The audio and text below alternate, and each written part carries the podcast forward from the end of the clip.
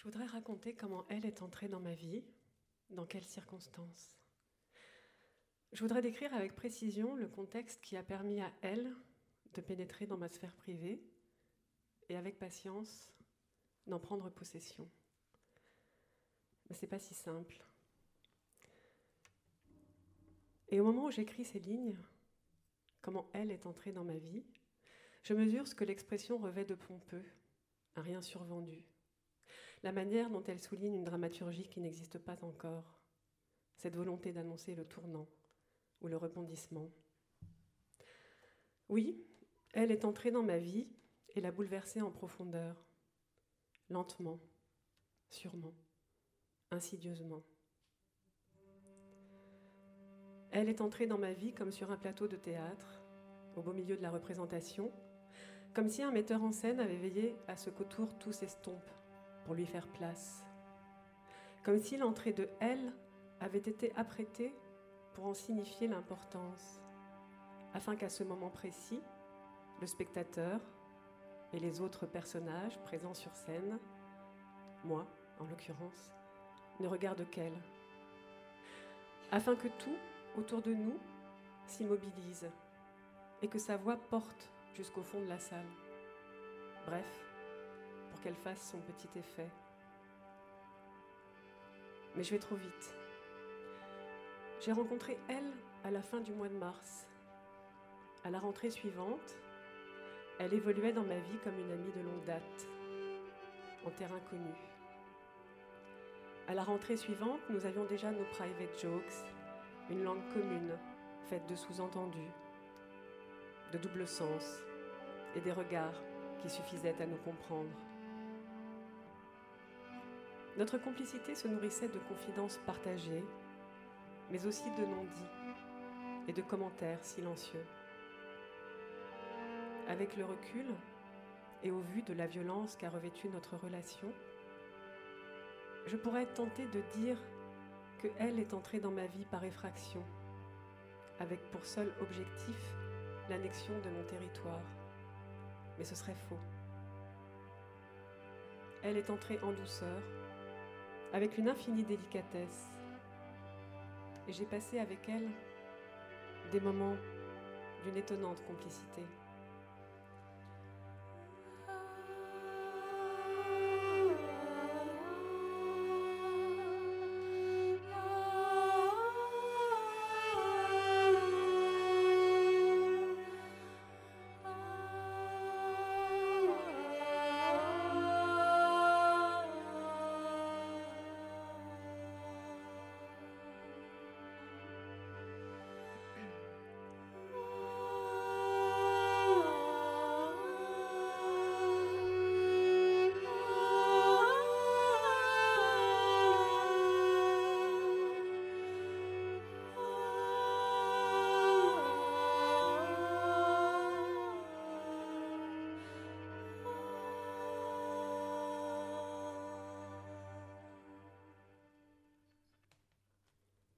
Ce samedi-là, en sortant du salon du livre, j'avais prévu de filer à la gare et de rejoindre l'homme que j'aime à la campagne pour y passer avec lui la soirée et la journée du lendemain.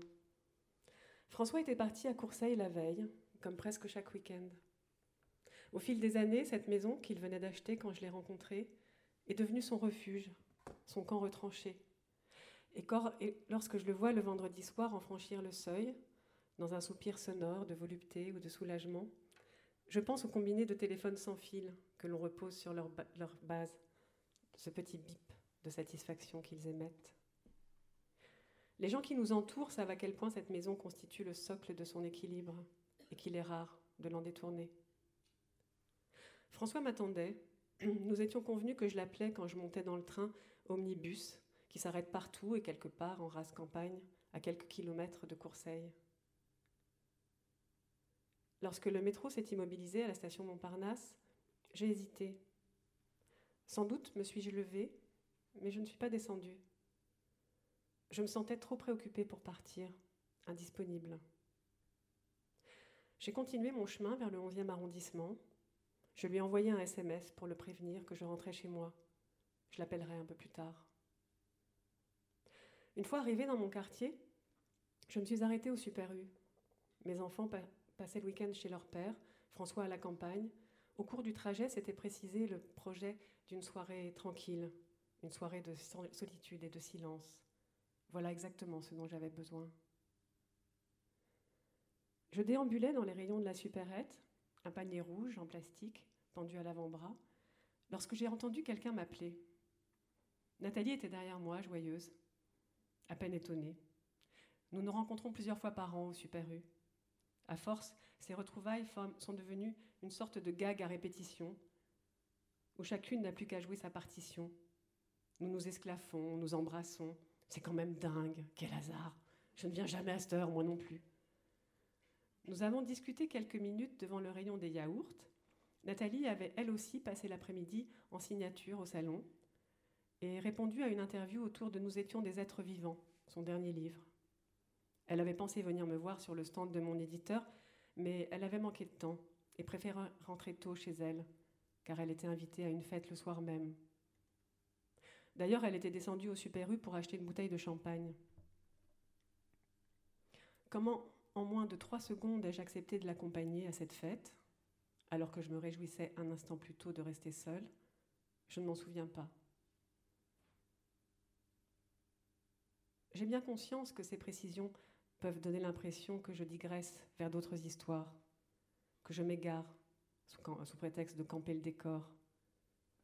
Mais non. L'enchaînement des faits me semble important pour comprendre comment j'ai rencontré elle. Et il me faudra sans doute, au fil de ce récit, revenir de nouveau en arrière, plus loin encore, pour tenter de saisir l'enjeu réel de cette rencontre.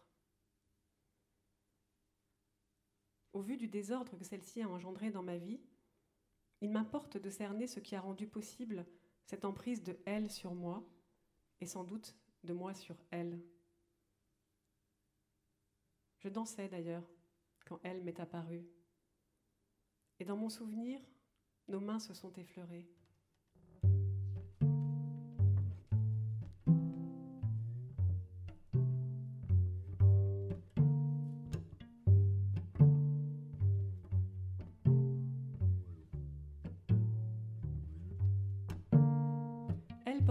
Pantalon noir, fluide, une chemise couleur crème dont le col était ornementé d'un fin ruban de satin ou de cuir sombre. Je ne parvenais pas à en reconnaître avec certitude la matière. Elle était parfaite. J'ai pensé aux publicités pour la marque Gérard Darel. Je m'en souviens très bien. C'est exactement ça, cette sophistication simple, moderne, l'habile mélange d'étoffes classiques, bourgeoises et d'audacieux détails. Je sais qui vous êtes et je suis heureuse de vous rencontrer, m'a-t-elle dit après un moment. J'aurais sans doute dû lui demander comment elle s'appelait, par qui elle avait été invitée, voir ce qu'elle faisait dans la vie. Mais je me sentais intimidée par cette femme, son assurance tranquille. Elle était le genre de femme qui me fascine, exactement. Impeccable, les cheveux lisses, les ongles parfaitement limés et couverts d'un rouge vermillon qui semblait luire dans l'obscurité.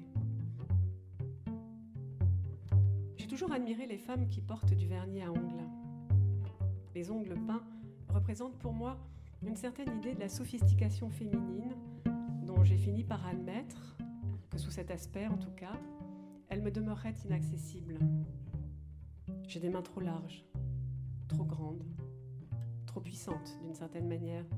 Et lorsque je tente de vernir mes ongles, elles semblent plus larges encore, comme si cette vaine tentative de travestissement en soulignait le caractère masculin. En soi, de toute façon, l'opération m'a toujours semblé laborieuse. Le geste en lui-même exige une minutie, une patience que je n'ai pas. Combien de temps faut-il pour être une femme comme ça? Me demandai-je en observant elle, comme j'avais observé des dizaines de femmes avant elle, dans le métro, dans la file d'attente des cinémas, aux tables des restaurants, coiffées, maquillées, sans un faux pli. Combien de temps pour parvenir à cet état de perfection chaque matin et combien de temps le soir pour les retouches avant de sortir? Quel genre de vie faut-il mener pour avoir le loisir de dompter ses cheveux en brushing, de changer de bijoux chaque jour, d'assortir et varier ses tenues, de ne rien laisser au hasard Aujourd'hui, je sais que ce n'est pas seulement une affaire de disponibilité, mais plutôt de genre. Quel genre de femme l'on choisit d'être, si tant est qu'on ait le choix? Je me souviens que la première fois que j'ai rencontré mon éditrice, dans son petit bureau de la rue Jacob, j'ai d'abord été fascinée par sa sophistication, les ongles bien sûr, mais aussi tout le reste, simple et d'un goût irréprochable. Il émanait d'elle une féminité un peu classique, mais parfaitement dosée, maîtrisée, qui m'avait impressionnée. Lorsque j'ai rencontré François, j'étais persuadée qu'il aimait les femmes d'un autre genre que le mien, plus apprêtées, plus raffinées, sous contrôle. Je me revois expliquer dans un café à l'une de mes amies les raisons d'un échec annoncé. Ce n'était tout simplement pas possible. Mais oui, oui, à cause de, ça. François aimait les, les, femmes aux cheveux lisses, dociles, je joignais le geste à la parole, tandis que moi j'étais hirsute.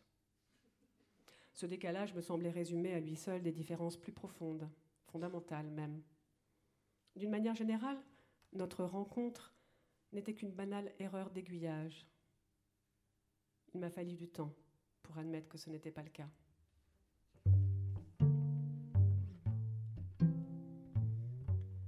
Au bout d'un moment, elle s'est levée et s'est remise à danser au milieu d'une dizaine de personnes, parmi lesquelles elle s'était faufilée pour me faire face. Aujourd'hui, et au regard de ce qui s'est passé, je ne doute pas que cette scène puisse se lire comme une parade de séduction, et d'ailleurs elle m'apparaît comme telle. Mais sur le moment, il s'agissait plutôt d'une sorte de jeu entre elle et moi, une connivence silencieuse. Elle fermait parfois les yeux. Les mouvements de son corps étaient d'une sensualité discrète, sans ostentation. Elle était belle et les hommes la regardaient. J'essayais de capter le regard des hommes sur elle, de saisir le moment où ce regard se troublait, je suis sensible à la beauté des femmes, je l'ai toujours été. J'aime les observer, les admirer, tenter d'imaginer quelle courbe, quel creux, quelle fossette, quel léger défaut de prononciation, quelle imperfection suscite chez elle le désir.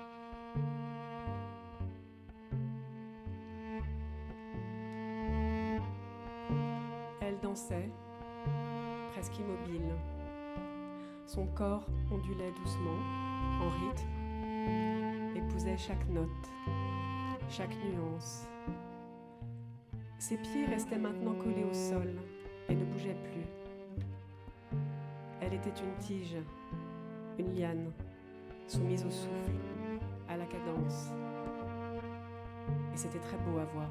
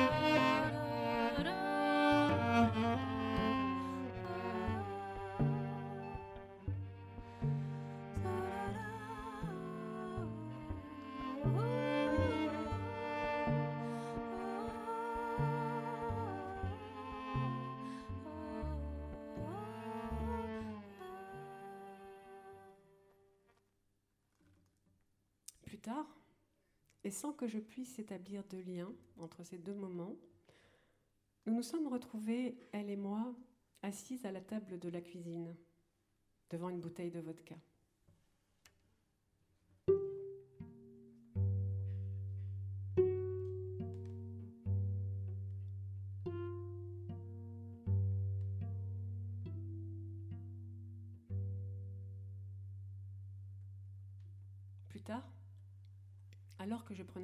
Mon sac pour noter quelque chose sur un papier, une adresse sans doute, ou le nom d'une boutique, elle m'a souri. Moi aussi je suis gauchère. Tu sais que les gauchers se reconnaissent entre eux? Ce jour-là, elle ne m'a parlé ni de mon livre, ni de mon travail à venir. Elle avançait à pas de velours. Elle avait tout son temps.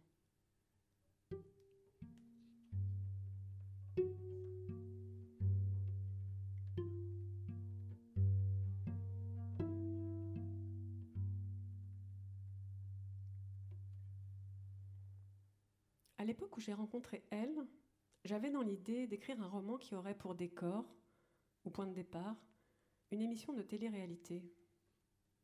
Je tournais autour de ce phénomène depuis longtemps et j'avais collecté au cours des dix années précédentes une importante documentation.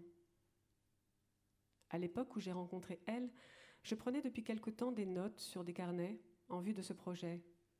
Je cherchais de la matière. Je procédais presque toujours de cette manière, chercher d'abord, écrire ensuite, ce qui revient bien sûr à chercher autrement. Il s'agissait pour moi d'une phase d'immersion, d'imprégnation, au cours de laquelle je rassemblais des munitions.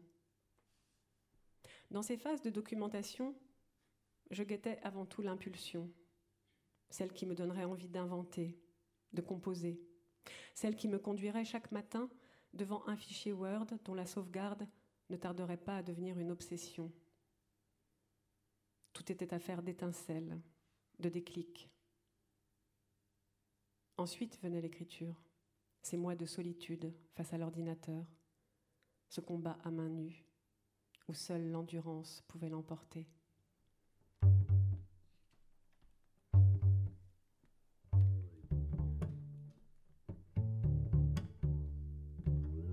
À partir de ce jour, nous nous sommes vus de plus en plus souvent.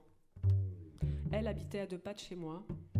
Elle travaillait chez elle, décidait de ses horaires et de l'usage de son temps. Elle m'appelait parce qu'elle passait devant mes fenêtres, parce qu'elle avait lu un livre dont elle avait envie de me parler, parce qu'elle venait de découvrir un endroit calme pour boire un thé.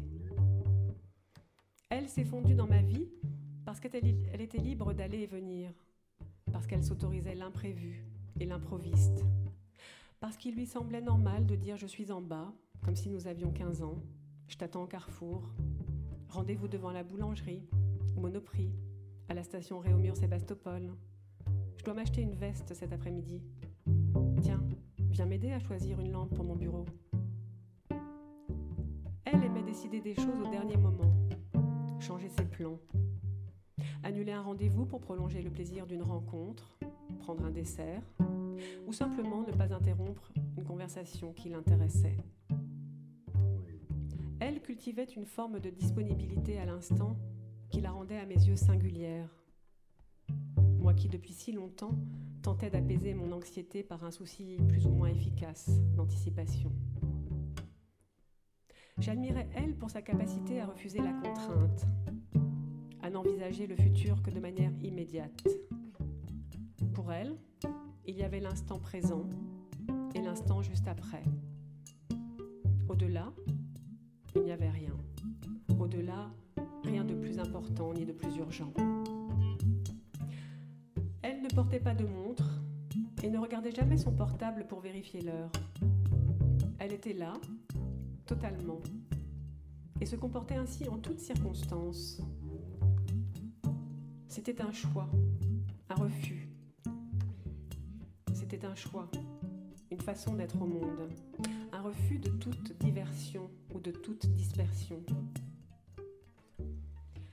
Il m'est arrivé de passer des après-midi entiers à parler avec elle sans qu'une seule fois elle s'inquiète de l'heure, et je crois, au cours de ces deux années, n'avoir jamais entendu la sonnerie de son portable. Elle ne différait aucune rencontre. Les choses se produisaient sur le moment ou bien n'avaient pas lieu. Elle vivait maintenant, comme si tout pouvait s'arrêter le jour même. J'admirais sa détermination, et je crois n'avoir observé chez personne d'autre une telle présence à l'instant. Elle savait depuis longtemps ce qui était important pour elle et ce dont elle devait se protéger. Sa manière de vivre, pour ce que je pouvais en percevoir, m'apparaissait comme l'expression d'une force intérieure que peu de gens possèdent.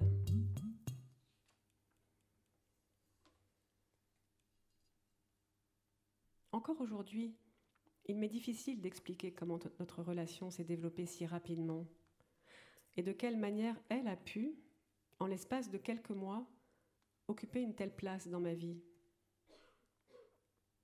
Elle exerçait sur moi une véritable fascination. Elle m'étonnait, m'amusait, m'intriguait, m'intimidait. Elle avait une façon singulière de rire, de parler, marcher. Elle ne semblait pas chercher à me plaire, ne semblait jouer aucun jeu. Elle m'impressionnait au contraire par sa capacité à être elle-même. Au moment où j'écris ces lignes, je prends conscience de leur naïveté. Comment pouvais-je savoir qui était elle, après si peu de temps? Tout chez elle avait l'air simple, comme s'il lui suffisait de frapper dans ses mains pour apparaître ainsi, naturel et parfaitement adapté. Lorsque je quittais elle, après un moment passé avec elle, ou une longue conversation téléphonique, je demeurais souvent sous l'influence de cet échange. Elle exerçait sur moi une douce emprise, intime et troublante, dont j'ignorais la cause et la portée.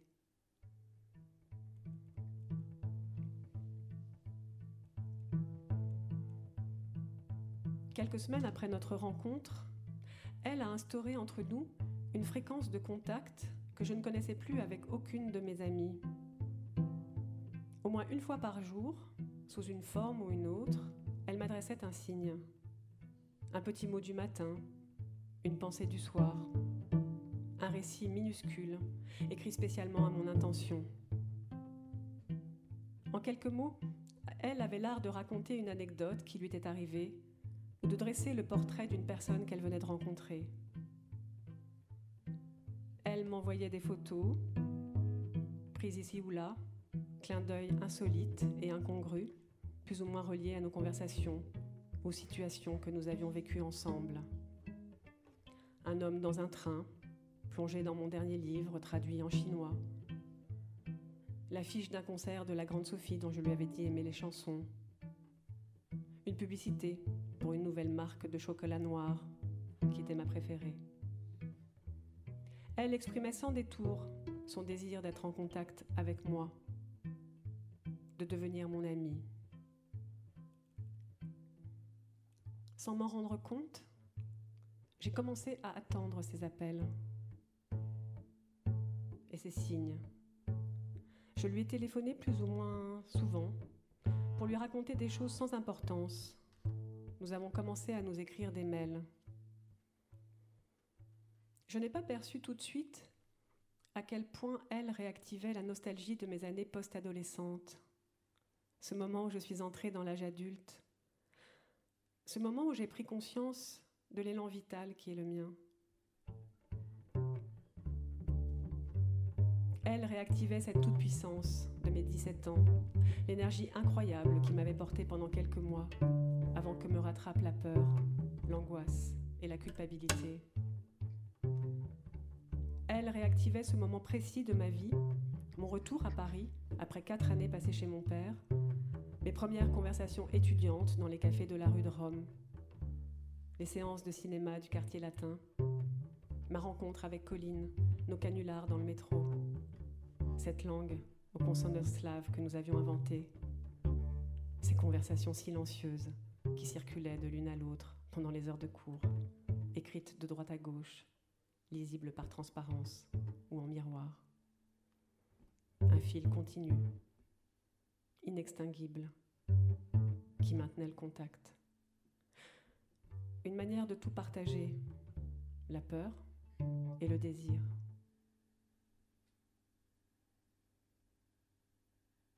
Elle réactivait cela. Cette façon exclusive et impérieuse d'être en lien avec l'autre que l'on peut vivre à 17 ans.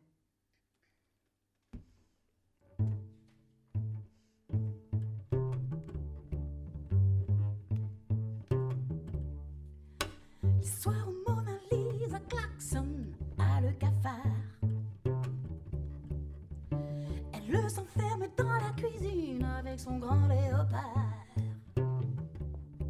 Tandis qu'elle entre en transe tout en lui mordillant les chines. Dans la jungle des se monte cette incantation. Divine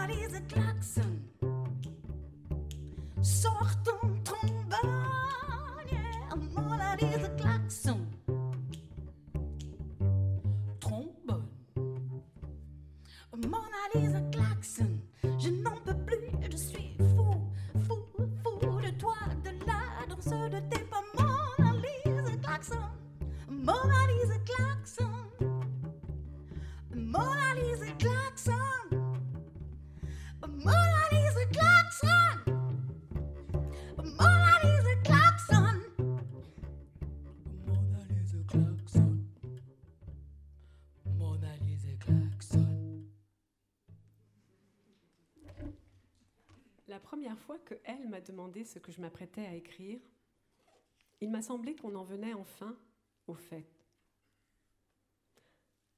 J'ignore pour quelle raison, de manière immédiate, j'ai pensé cela. Tout ce qui avait précédé, entre elle et moi, n'avait servi qu'à nous conduire là, à ce point précis. Et elle venait d'abattre ses cartes pour me montrer son jeu. J'étais assise au bar, elle se tenait debout en face de moi. La cuisine était ouverte sur le salon. Une odeur de viande en sauce envahissait peu à peu l'espace. Elle découpait des légumes. Nous dégustions un verre de vin rouge en guise d'apéritif. Elle m'a posé la question de manière abrupte, inattendue, sans que rien dans ce qui précédait ne pût justifier son irruption.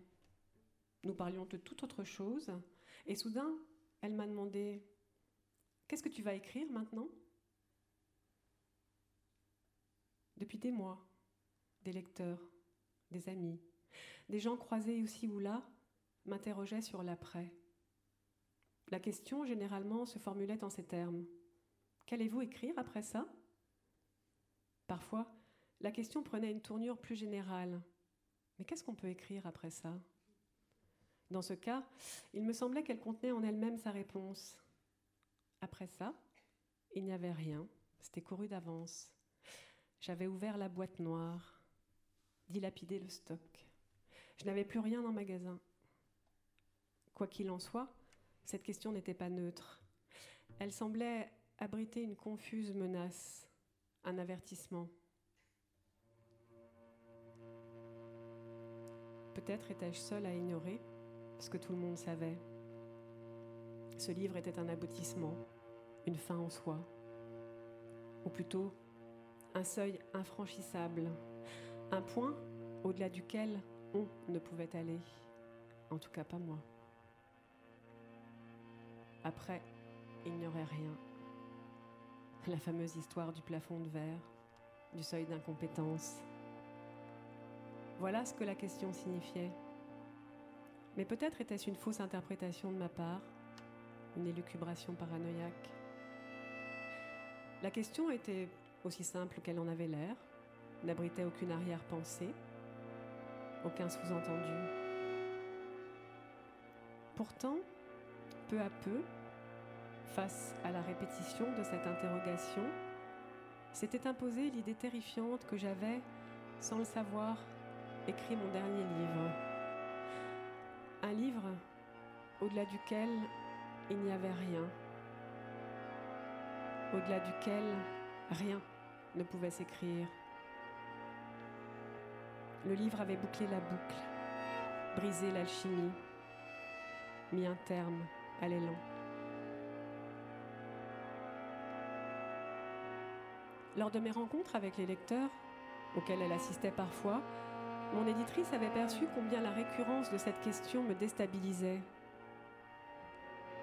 À plusieurs reprises, devant elle, je m'étais retenue de céder à la panique et de répondre rien, rien du tout. Madame, après ça, on n'écrit plus rien, pas la moindre ligne, pas le moindre mot. On la boucle, une bonne fois pour toutes. Vous avez raison. Eh oui, monsieur, j'ai claqué comme une ampoule. J'ai grillé toutes mes cartouches. Observez ce petit tas de cendres à vos pieds. Je suis morte car j'ai tout brûlé.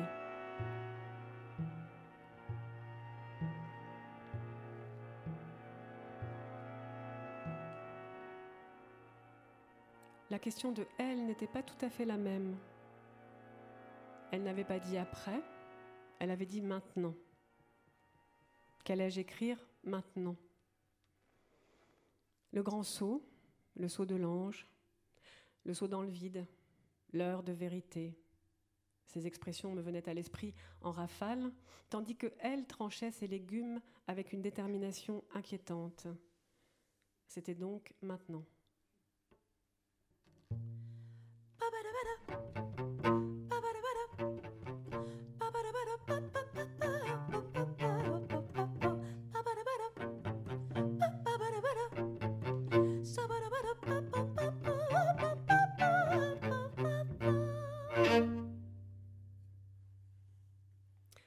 Suis quelqu'un de maladroit.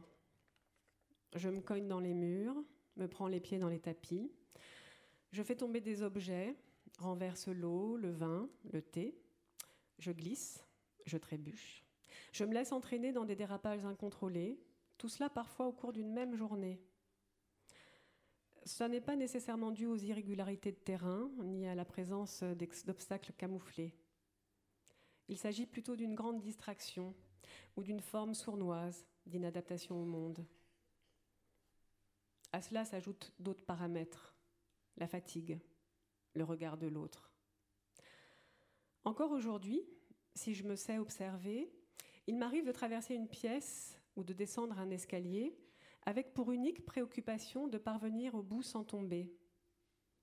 Encore aujourd'hui, si je suis intimidée, il m'arrive de passer un repas entier à suivre la conversation d'une oreille distraite parce que je m'applique à ne pas avaler de travers, à ne rien laisser choir, et que cela requiert toute mon attention. J'ai appris à dissimuler ce handicap, et je crois que je cache pas mal mon jeu. J'ai développé un certain nombre d'automatismes, de stratégies, de mesures préventives qui me permettent de passer des journées entières sans heurter aucune surface, ni me ridiculiser en public, ni mettre la vie d'autrui en danger. Mais aujourd'hui, je sais aussi quels sont les moments d'épuisement, de tristesse, de contrariété, qui m'obligent à redoubler d'attention. Car il m'est arrivé à plusieurs reprises de m'illustrer, parfois publiquement, par des actes d'une invraisemblable maladresse, J'ignore si d'autres personnes de mon âge, c'est-à-dire disposant d'un certain nombre d'heures d'entraînement, se trouvent dans cette situation.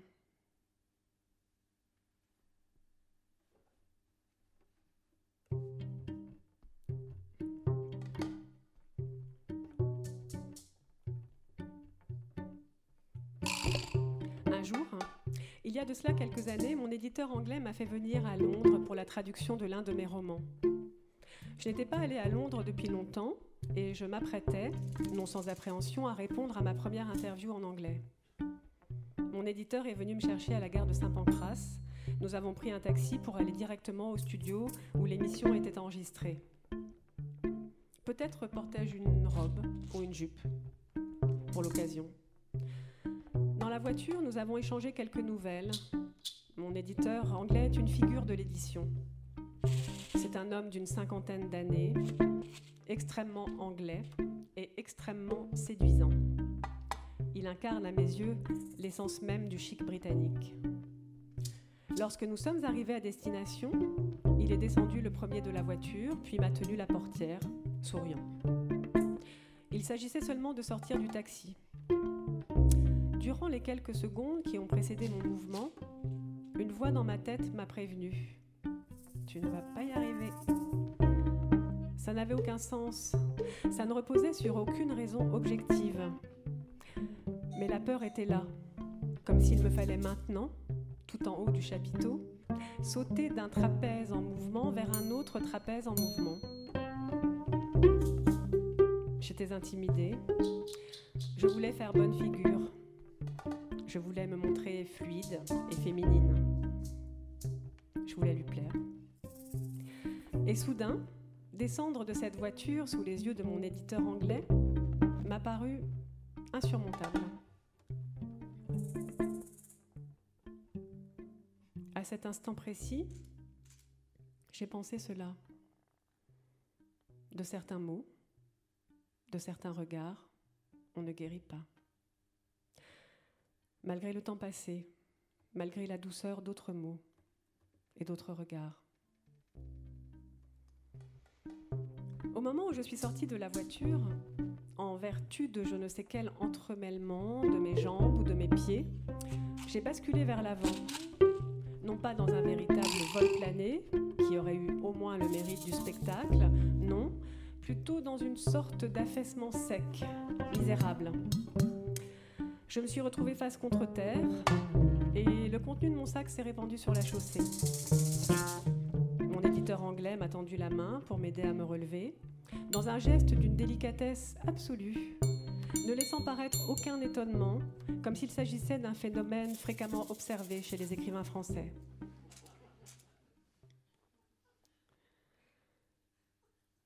Au contact de elle, cette maladresse n'a cessé de croître, de se développer, comme un virus réactivé qui aurait muté pour une forme plus nocive, plus tenace.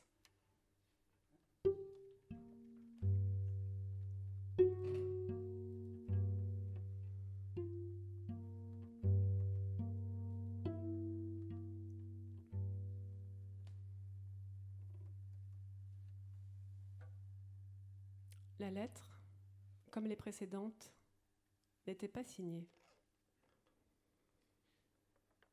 Delphine, ton absence de réponse prouve combien tu dois avoir honte. Il y a de quoi. Tu fais peur. Il n'y a qu'à voir comment tu es habillée, comment tu te tiens.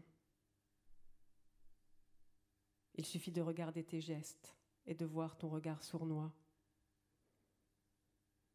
Et ce n'est pas nouveau. On sent bien qu'il y a quelque chose en toi qui ne tourne pas rond. Ça se voit comme le nez au milieu de la figure. Et cela ne s'est pas arrangé. Tu trimbales un max, ma pauvre fille. Sur le plan marketing, euh, rien à redire. T'es la meilleure. Pour ce qui est de l'emballage, tu te démerdes. Tu commences par vendre ta mère et puis tu sors avec un animateur littéraire pour faire ta promo. Sa chapeau, il fallait le faire le pauvre. Il doit avoir de graves problèmes sexuels pour être avec une femme comme toi. Et tu crois qu'il t'aime Tu crois qu'un homme comme lui peut aimer une femme comme toi Quand il te larguera, je suppose que tu en feras un livre. Un bon livre, bien putassier, comme tu sais le faire. Donne-lui mon numéro, je lui raconterai deux ou trois choses. Tu as fait beaucoup de mal autour de toi, des dégâts considérables. Tu sais pourquoi? Parce que les gens croient ce qui est imprimé. Ils croient que c'est vrai. Et c'est dégueulasse.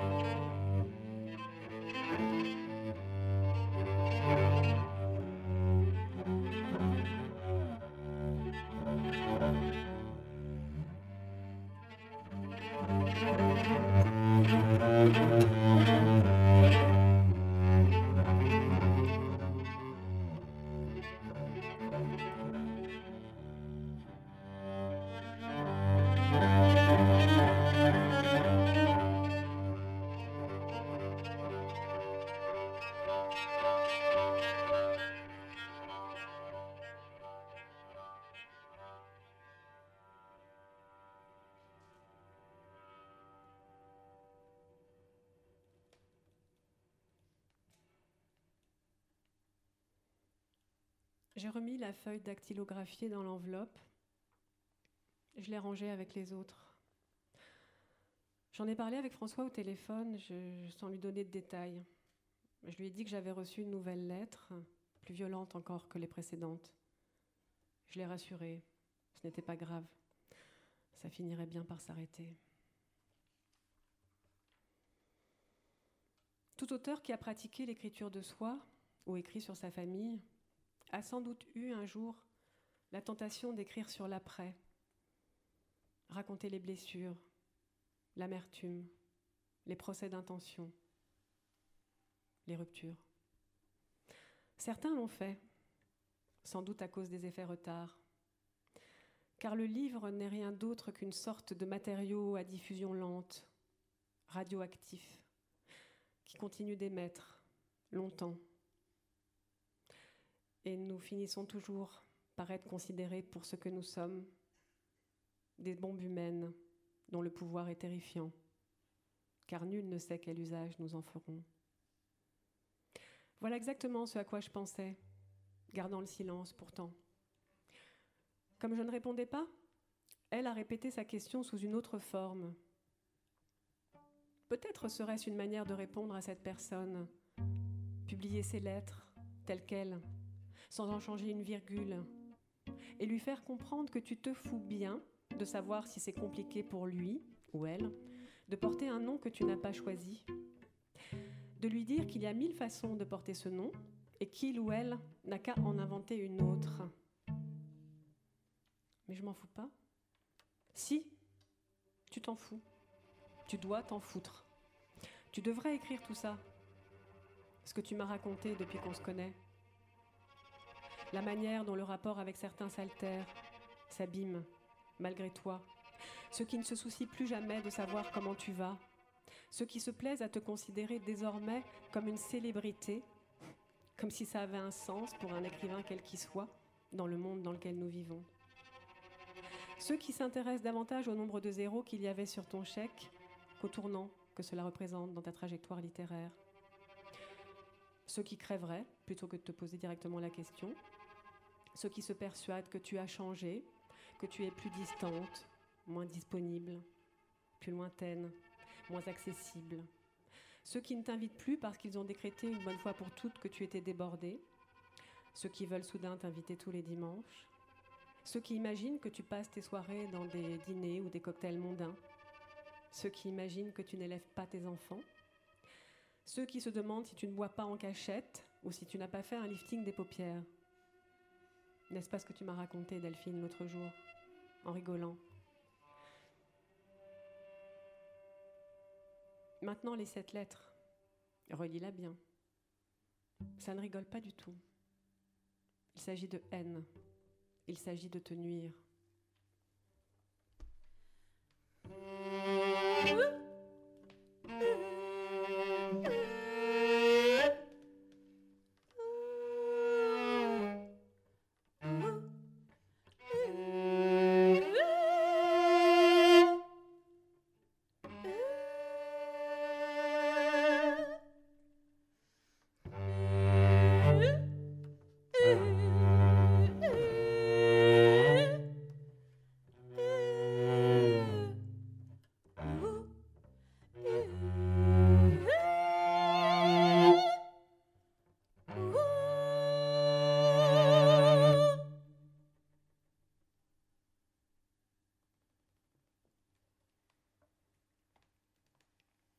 Que tu regardes des séries avec tes enfants, que vous avez vu les meilleurs.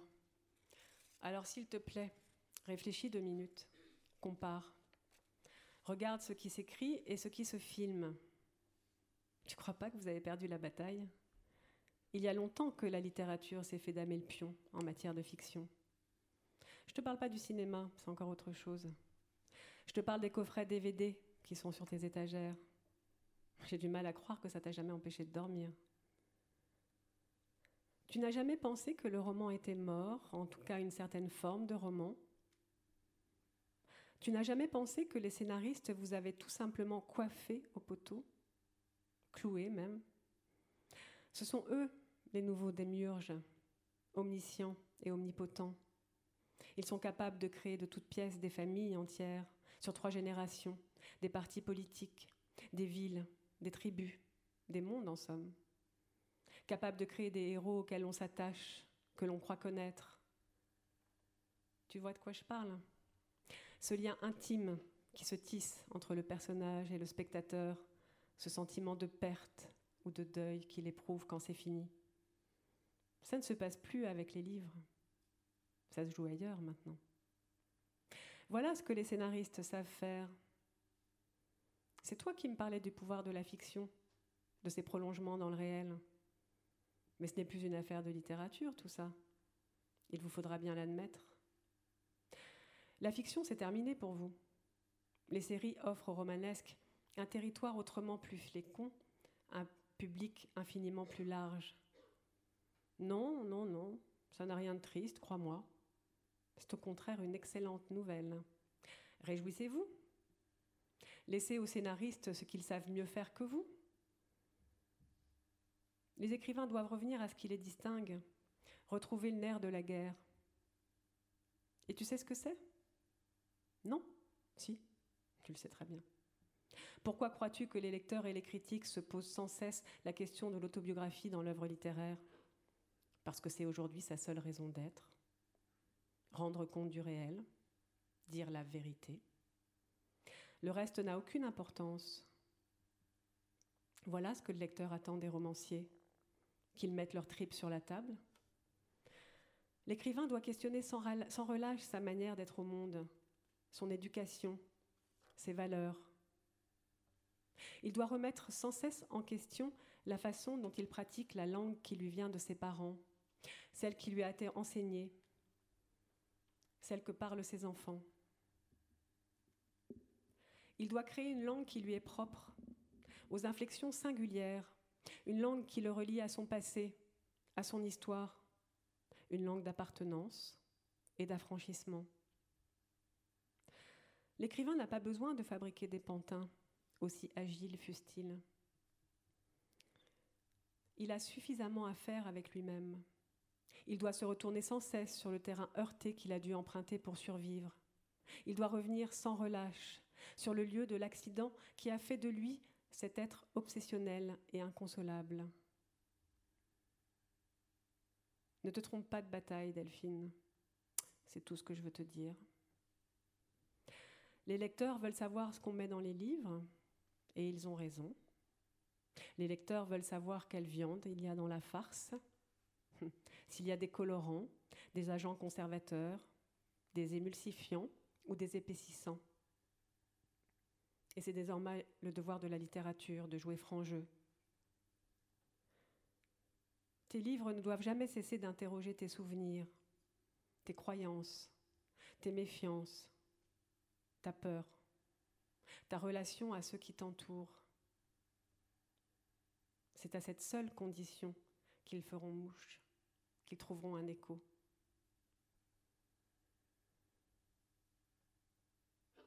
Ainsi m'avait parlé elle, ce soir-là, dans un café désert, près de la mairie du 20e arrondissement.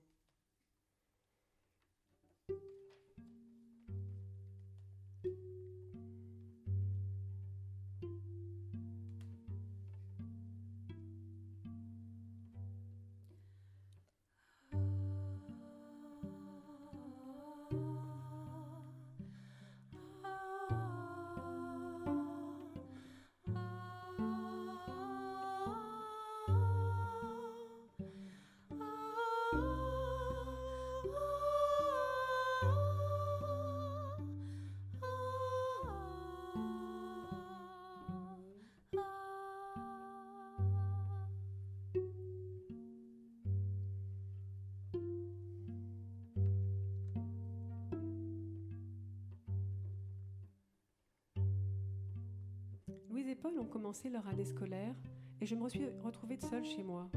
Je n'avais pas imaginé cela et d'une certaine manière, je n'y étais pas préparée. Je veux dire qu'il était impossible de pressentir ce silence et l'immobilité suspecte dans laquelle s'était soudain figé l'appartement. Pourtant, j'avais essayé, avant leur départ, d'anticiper ma présence solitaire dans l'espace déserté. J'avais essayé de me représenter le vide cette nouvelle vie qui allait avec. J'étais loin du compte.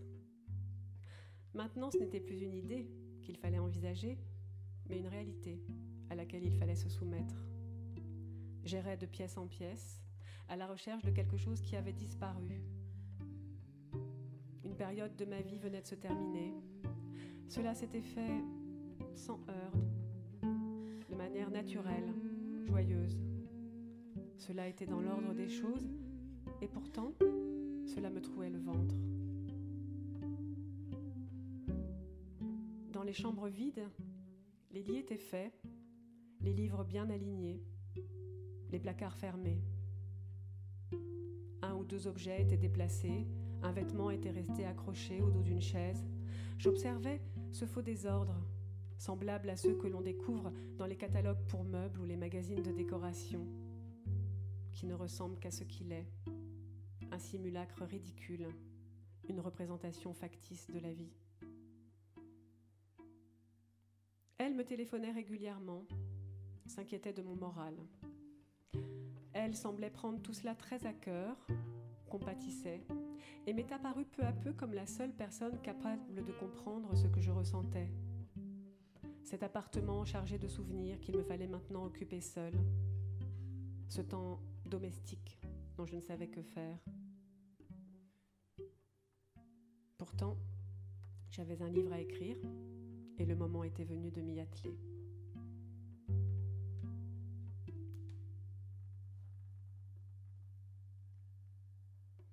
Chaque jour, j'allumais l'ordinateur, j'ajustais mon fauteuil.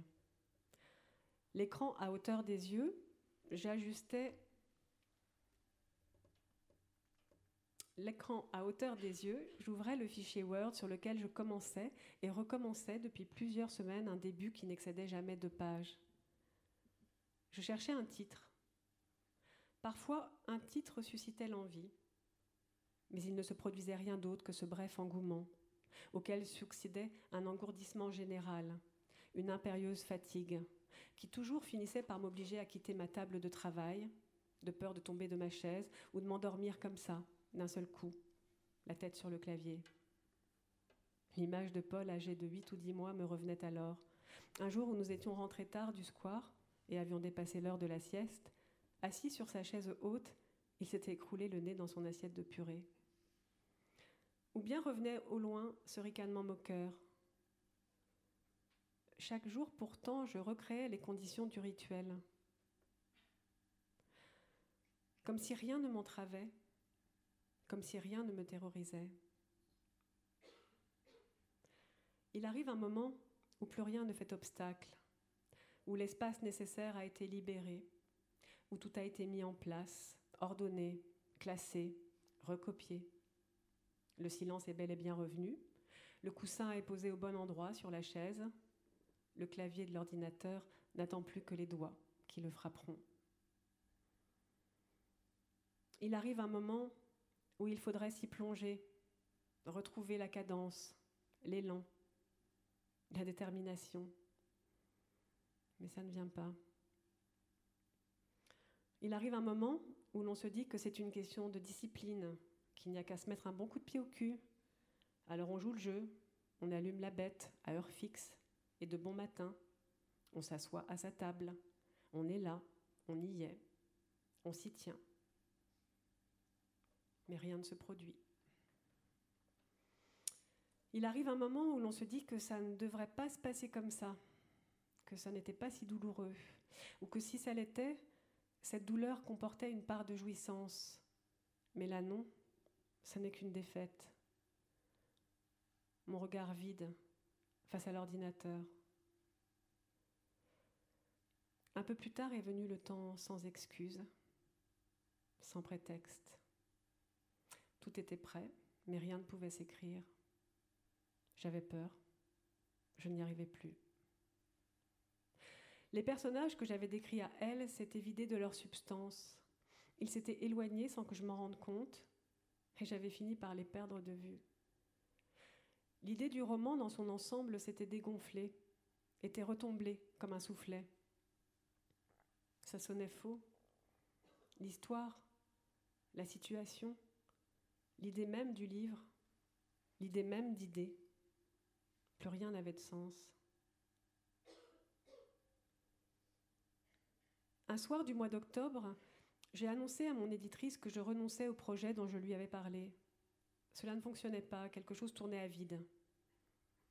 Elle m'a demandé de lui envoyer ce que j'avais écrit, même en chantier, à l'état brut. Elle saurait lire entre les lignes, même le tout début, quelques pages. J'ai répondu que je n'avais rien écrit, pas une ligne, j'ai raccroché. J'étais incapable d'expliquer la sensation d'impasse dans laquelle je me trouvais, le dégoût que tout cela m'inspirait, ce sentiment d'avoir tout perdu. À aucun moment, je n'ai envisagé que les échanges que j'avais eus avec elle puissent avoir un lien avec mon renoncement. Jusqu'ici, aucun point de vue, aucun discours, aucune exhortation n'avait eu d'incidence sur la nature de mon travail. Les livres s'imposaient à moi. Cela ne se discutait pas, ne se négociait pas. Ça n'était pas un choix, c'était un chemin, et il n'en avait pas d'autre. Comment aurais-je pu imaginer qu'une ou deux conversations puissent suffire à me couper le souffle?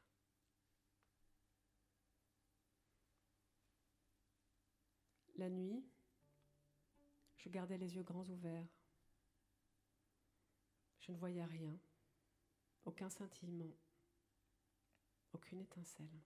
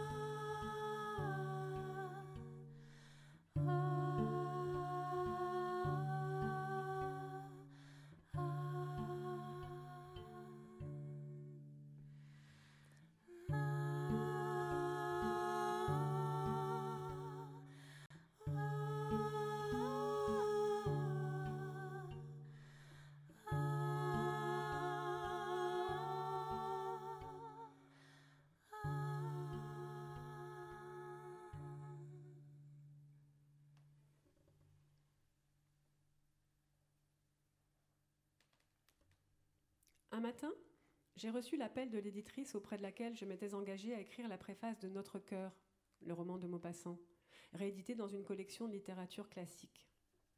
J'aurais dû rendre mon texte quelques semaines plus tôt, mais j'avais joué l'autruche et n'avais pas donné signe de vie. La jeune femme s'inquiétait.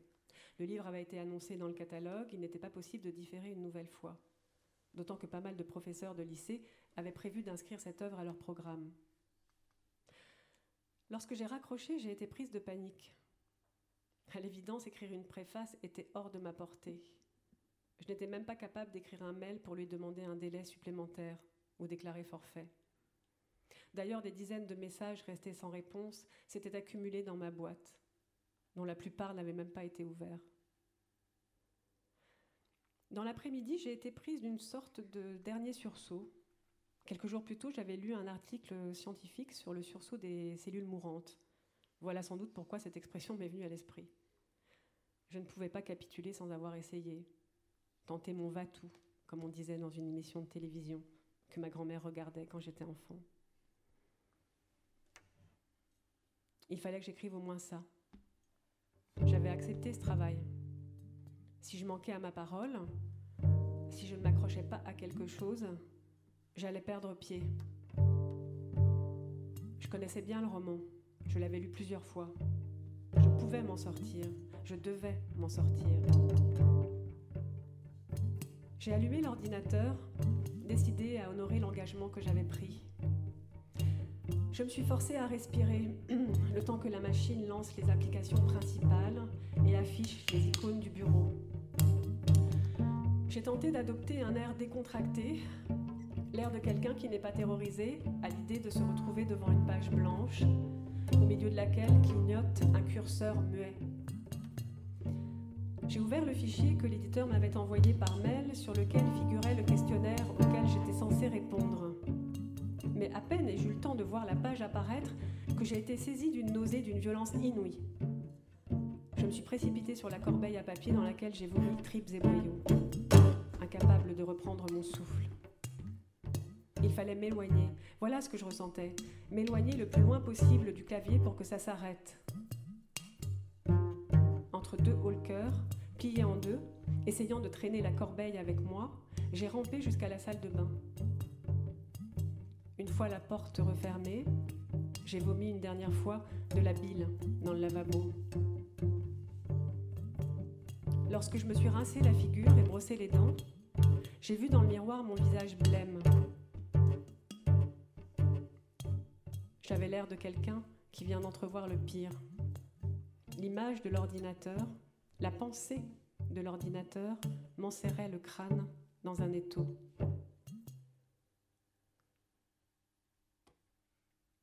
Alors j'ai compris que j'étais au fond du trou, tout au fond. Ça n'était pas seulement une image. Je me suis vue très distinctement au fond d'un trou dont les parois lisses rendaient vaine toute tentative d'ascension. Je me suis vue, oui, pendant quelques secondes, j'ai eu cette vision de moi d'une précision terrifiante, au fond d'un trou rempli de terre et de boue. Aujourd'hui, il est tentant de penser que cette vision n'était rien d'autre qu'une prémonition. Je suis sortie de la salle de bain et j'ai appelé elle à la rescousse.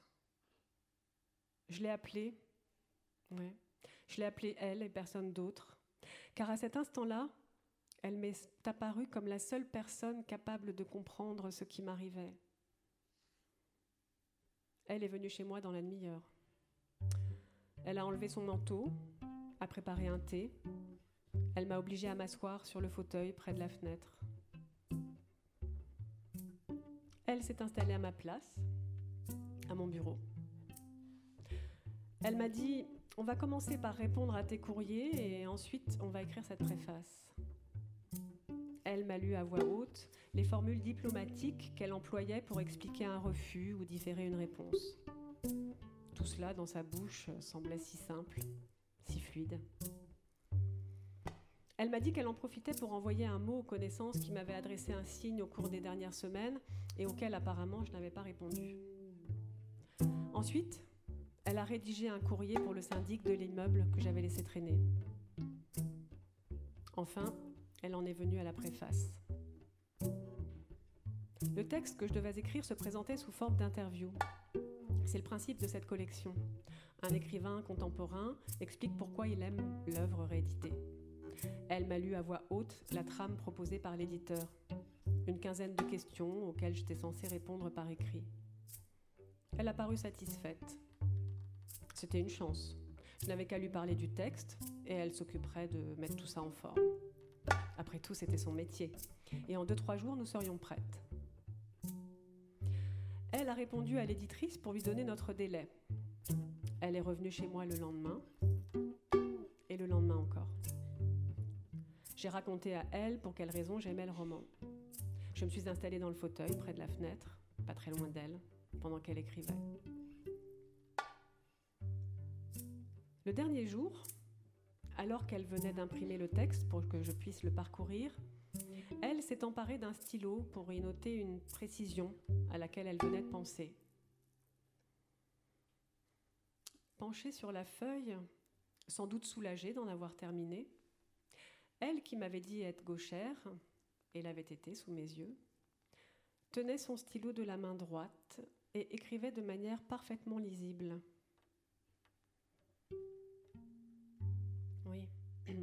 J'aurais dû m'en étonner. Oui, j'aurais dû demander à elle pour quelle raison elle écrivait soudainement de la main droite.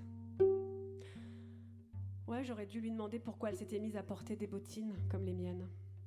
J'aurais dû la remercier et lui faire comprendre qu'il n'était pas utile qu'elle revienne le lendemain, puisque nous en avions terminé.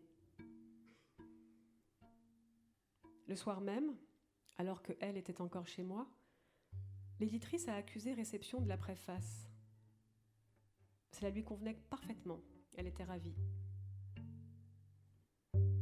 Alors j'ai eu de nouveau ce geste que j'ai souvent avec mes amis.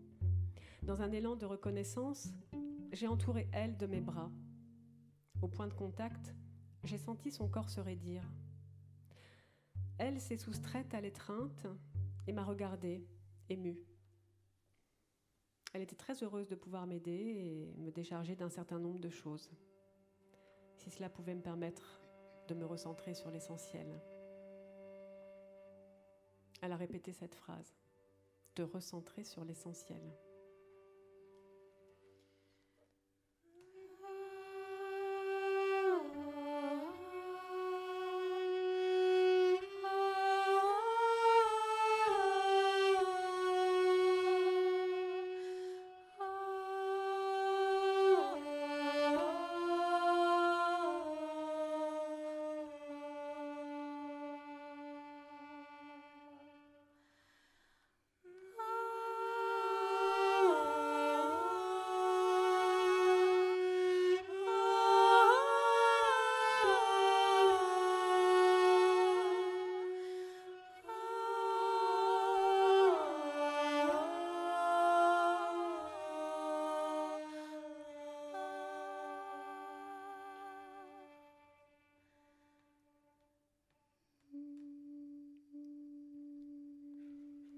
Soir-là, vers 19h, je suis rentrée chez moi.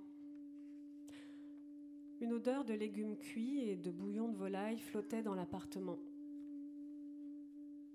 J'ai trouvé elle dans la cuisine, un tablier noué autour de la taille. Elle était en train de préparer une soupe. Je me suis assise près d'elle. Je l'ai observée quelques minutes sans parler. Ses cheveux étaient relevés par une pince Plusieurs mèches semblaient avoir échappé au geste et, dé- et dépassaient du chignon. Un désordre inhabituel dans la coiffure de elle. Elle m'a soudain paru petite, amoindrie. Et puis j'ai remarqué ses pieds nus sur le carrelage et j'ai songé que c'était la première fois que je la voyais sans talons. Elle m'a souri. Nous n'avions pas échangé un mot. J'ai souri à mon tour. Le four était allumé. Par la vitre, j'ai distingué un plat à gratin. Apparemment, elle avait passé pas mal de temps en cuisine. Elle avait acheté et ouvert une bouteille de vin. Tout semblait rentrer dans l'ordre. Je me suis sentie bien. Je me suis assise. Elle m'a servi un verre de vin. Lorsque les légumes ont été cuits, j'ai regardé elle les transvaser dans le récipient du mixeur. Elle a ajouté un peu de bouillon et puis elle a tenté de mettre l'appareil en route. Une fois, deux fois, sans succès. Je l'ai vu débrancher et rebrancher le mixeur. Dans un soupir, elle s'est assurée que le pied était bien fixé à l'appareil. Elle a observé la lame au bout de la tige vérifier du bout des doigts que celle-ci tournait bien. Et puis je l'ai vu recommencer tout, depuis le début. Assembler l'appareil, pièce par pièce, le brancher, tenter de le remettre en marche. Elle avait l'air très calme, d'un calme inquiétant. J'allais lui proposer de regarder moi-même quand elle a levé le mixeur au-dessus d'elle avant de le fracasser sur le plan de travail. Elle a recommencé ce geste avec une rage que je ne lui avais encore jamais vue, cognant et recognant l'appareil de toutes ses forces jusqu'à ce que le mixeur explose en plusieurs morceaux. La lame du hachoir est tombée à mes pieds. Elle s'est arrêtée net. Elle a pris appui sur la table, essoufflée, contemplant les débris de l'appareil éparpillés sur le sol. J'ai cru que sa rage était retombée, mais dans un dernier accès de colère, elle s'est emparée du rouleau à pâtisserie et en en deux coups a écrasé ce qui restait de l'engin. Et puis elle a levé les yeux vers moi.